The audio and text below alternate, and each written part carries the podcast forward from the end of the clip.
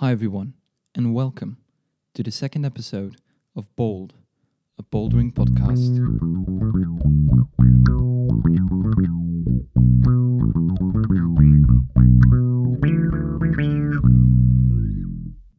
Now, in today's episode, we'll be tackling an often forgotten and sometimes suddenly needed topic skincare. You might think it's hard to fill 20 minutes with interesting information on skincare, but this seemingly small subject can influence your bouldering more than you might imagine. And let's start with a short summary. First, I'll tackle the following question Why should you invest in skincare? After that, I'll discuss the end goal of skincare friction above all. I'll also address the ingredients of a basic skincare kit and what extra tools you need to turn that into a professional one. Later on, we'll also cover how to deal with flappers, split fingertips, and other skin injuries, as well as how to condition your skin to be perfect for bouldering. And to finish off, I'll talk on some smaller subjects, such as antihydral and other drying agents, and additional tips for skin well being. Now, I hope you're comfortable, so let's get on with it. Why should you invest in skincare? It seems like a tedious routine that takes a lot of effort, and you're probably a little proud of your stone dry hands and gruesome tales of former flappers. But let me assure you, in this case, the grass is greener on the other side. You can simplify skincare quite a bit. There's only two things you really need to know when you're not bouldering. Keep your skin smooth and make sure it doesn't dry out. Some of the positives that you get from following these simple rules are increased friction, faster skin healing, less downtime caused by tender tips and other injuries, more pain resistance on sharp holds, and many more. Now, the negative effects of not doing any skincare are the following frequent flappers, red and sore fingertips, dead skin all over your fingers, huge dry calluses that could split any time, and more. Now, this is a reality for a lot of boulderers out there. These pros and cons help me stay motivated to keep investing in skincare, but most of all, taking care of my skin allows me to boulder more frequently without having to worry about hurting or tearing my skin. And for me, that's what matters the most. Now, in skincare, we can look at injuries in two ways. Should we address the problem in a way that allows us to still climb that session, or do we want to invest in healing the injury as fast as possible and, as such, prioritizing rest and focusing on a more long term goal instead of short term pain relief? In my opinion, it depends on the situation. If you're bouldering in font and on the last day of climbing you tear your skin in the morning, a huge sore open patch, I'd suggest trying to focus on pain relief first, as to allow you to climb that last day. In this case, prioritizing rest isn't that important. Furthermore, skincare helps prevent injury to inner structures of your fingers. A lot of pulley injuries, for example, occur by suddenly slipping or dry firing of the hold, thereby instantly loading the pulleys with a lot of stress. Improved friction on rock helps prevent these scenarios. The end goal of skincare friction above all. Once you're beyond healing the wounds on your hands, skincare turns into something else.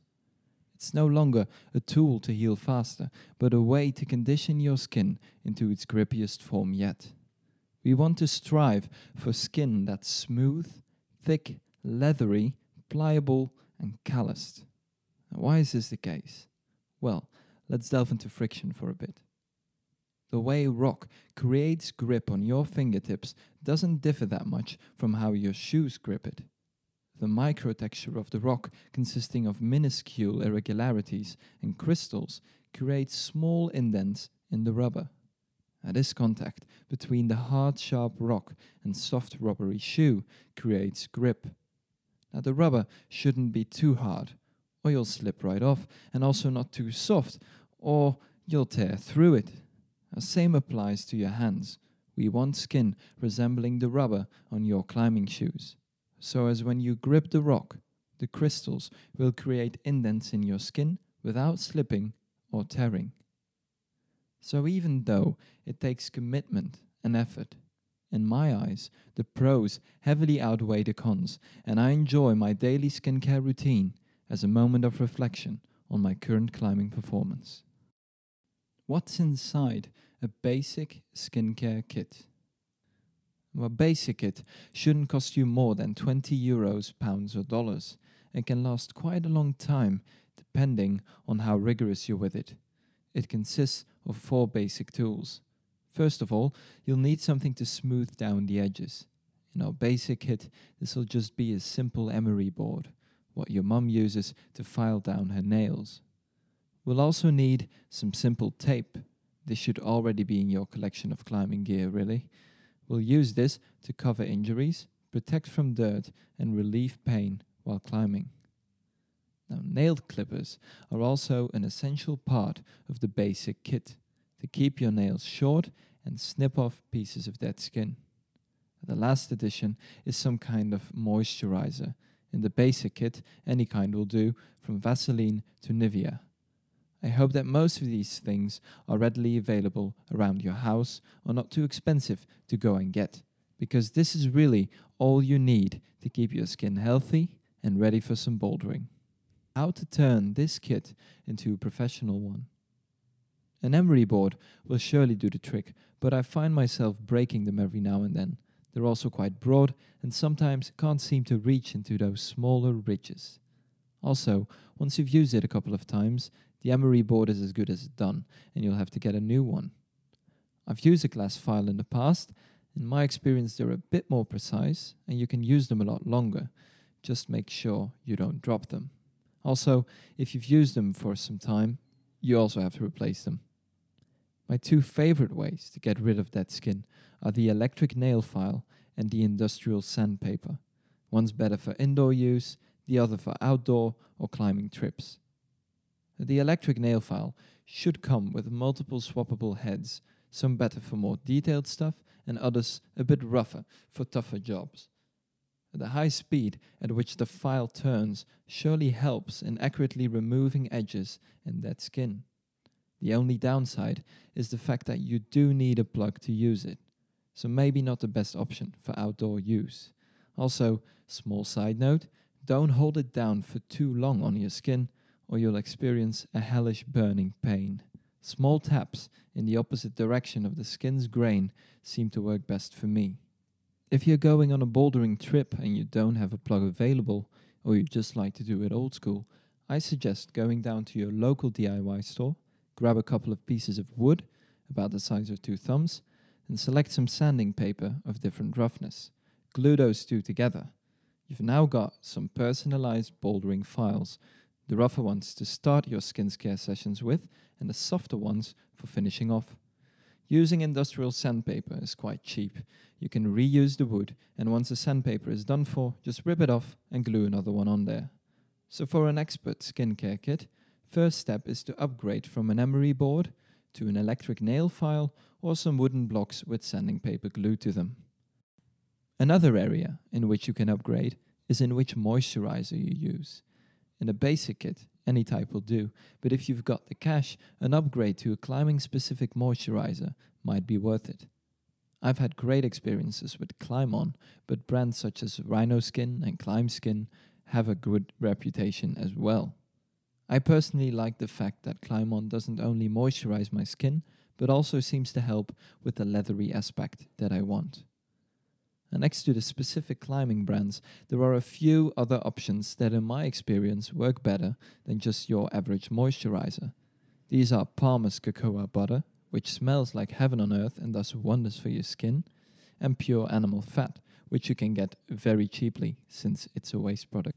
Now, that's everything worth upgrading in the basic kit, but for a professional one, you'll need some additional tools. First of all, some small scissors. Now, nail knippers are really handy on nails and they do a fine job at snipping away flappers, but now and then you'll want to get really close to the skin, and for that, some small scissors will do a better job especially when you're using your non dominant hand.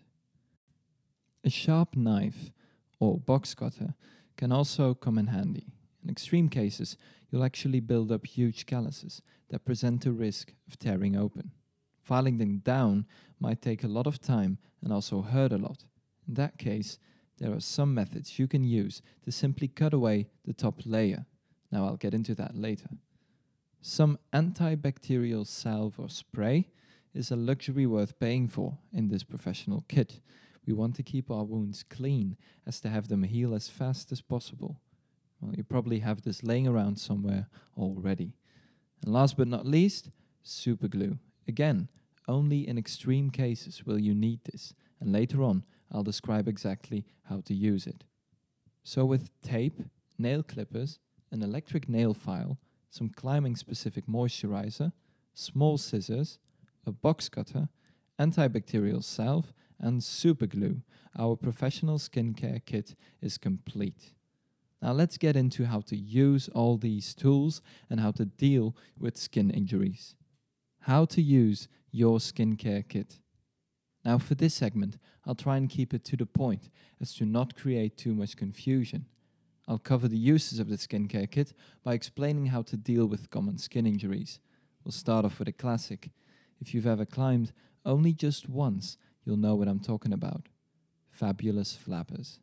Strolling along, gripping hold after hold, and finally you reach that top hold. A boost of endorphins hit your brain, and when you land back down, you notice a slight burn. Oh no, it's flapper time again. We all dread the moment, but eventually it always happens. Now, if the flapper occurs at the start of your climbing session and you're set on continuing, follow these instructions. Step 1 is to lightly clean the area by running some water over it. Once done, let it dry, but most importantly, for now, keep the piece of dead skin on your finger. Next step, close the wound with that piece of dead skin and lightly tape it shut. Whenever you're using tape, think about the forces that will influence it later on and counteract this in advance with your taping pattern. I personally like to have a base layer of tape, then add a small patch only on top of the wounded side, and then encircle one more time. This way, you provide a little cushion and you can thicken this as much as you want with multiple patches. And make sure your tape ends on top of your finger. Now, if your flapper occurs later on in the session, you decide that it's worth it to just focus on healing as fast as possible, or you've done the short term solution and want to transition, the next set of instructions is for you. First things first, get your nail clippers or small scissor and cut off that piece of dead skin. Get as close to the base of the skin as you can, but make sure you don't touch the irritated red area. After that, make sure you thoroughly clean the area with water and soap. Dry gently and apply some antibacterial spray to top it all off. Now that the area is sterile, we want to dry it out a bit. The reason why is to make the edges of the flapper dry out and as such less painful to file off. Now once you think the edges are sufficiently dry, take your electric nail file or emery board and softly start filing down the edges and softly, really do it softly. If you don't do this, the skin won't heal perfectly against the irritated red area and form some sort of bubble that could become a blister or big risk for a follow up flapper. This occurs because without filing down, the skin grows a bit upward. Now, that's all of the surgical procedures we need to do. Next step is keeping the wound clean and open during the day. Don't shy away from using your hand too much. We want to keep stretching out the affected area as to make it as less painful as possible, as fast as possible.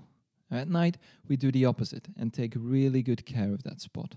Gently file it down one more time in the evening and apply a thick layer of moisturizer on top piece of tape on top assures that you don't wipe it on your sheets. And for the following days, try to rest the area, and if you do decide to climb, use a very small portion of moisturizer first, then a patch of reverse tape, encircle that with tape, add another patch of cushion on the wound, and do a final loop around that ends on top. Now, if you follow these steps, your flapper should be gone in a matter of days. You'll notice that for the following injuries, a lot of the procedures stay the same, so let's move on to split fingertips. If you want to keep climbing with a split fingertip and you have the professional skincare kit with you, then you're in luck, as this is probably the only occasion in which you'll use the superglue. First off, you'll want to clean the split with a bit of water and then gently apply the superglue. I like to add a bit more than I need. Then push the split fingertip together and hold for a while. I like to spread out the excess superglue on top and finish with some narrow strips of tape. Actually, whenever I have to tape the tips of my fingers, I prefer using narrower strips of tape, about 4 millimeters across. Once you're done with your session and ready to commit to resting your fingertip, your first order of business will be to remove the superglue. I have but one advice here rip it off in one go. After that, take out your trusty emery board or electric nail file and go to town. Now, don't go inside the split, of course, just gently file down the area to stimulate regrowth of the skin. Now, in comparison to a flapper, I like to keep a split taped shut at all times, but only with a very narrow strip that only keeps the split together and allows for a lot of breathability. Now, at night, you can repeat the same process as before, file the area down gently to stimulate skin regrowth, generously apply moisturizer, and tape it shut. For other skin injuries, the same rules apply. Clean the area, file down the dead edges. In case of cuts or splits, keep it shut all the time, and when dealing with open wounds, keep them open during the day and close with moisturizer at night. Now let's move on to another use for our skincare kit, and in my eyes, its main use long term skin management and conditioning. How do you perfect your skin in a way that allows you to keep bouldering without having to worry about flappers or splits? Well, it's actually very simple and only requires one thing commitment. Oh, and the skincare kit, of course. You'll also have to set some time aside after every training session and before you go to sleep. And when you're done with training, wash your hands as fast as possible as to make sure they don't dry out too much. And when you're home or have time, take out your trusty emery board or electric nail file, and this time you'll want to cover every surface of your fingers that touches the wall or the rock, from the calluses on your palm to your fingertips. The goal is to take off as much dead skin as possible, and in that way, we promote faster skin regrowth. Before you go to sleep and after you file down your fingers, make sure to add some moisturizer. If you do this simple routine after every session you have, I can assure you that flappers and splits will be a problem of the past, and slowly but surely, you'll start building trust in your skin like you never have before. Now let's move on to the topic of antihydral and other drying agents. And when your hands are extra sweaty, it might help to use antihydral. It basically blocks up the pores on your fingertips and stops you from secreting sweat from them. And this, of course, isn't too healthy for your skin. If you do want to go this route, use it very sparingly and in minimal amounts. When I go on a climbing trip in the summer, I like to minimally apply it three or four times over the course of a month. Overuse of these types of drying agents result in a thick layer of dead skin on your tips that could split any time and takes ages to heal. Believe me, it's not a situation you want to encounter. So on the topic of antihydral, use it sparingly. Now, to end the episode, I'll provide you with a few extra tips on skin well being. The first one comes down to a very simple rule uh, don't keep your hands wet for too long. This will dry out your skin and cause more injuries. Try to wear gloves when washing the dishes, for example, and maybe don't shower or bathe that long. The environment and your water bill will like that too. And furthermore, don't forget to drink water. Drinking enough water not only makes sure that your skin is healthy, but supports optimal muscle functioning and repair. And that's it for today's episode. Now, I want to take some time to thank everyone for listening. I'm simply amazed by the amount of listeners and the diversity of nationalities and cultures. from South Africa to Singapore and the Netherlands to New Zealand. I hope you'll tune in next time for our first episode in the series How to Optimize Rest.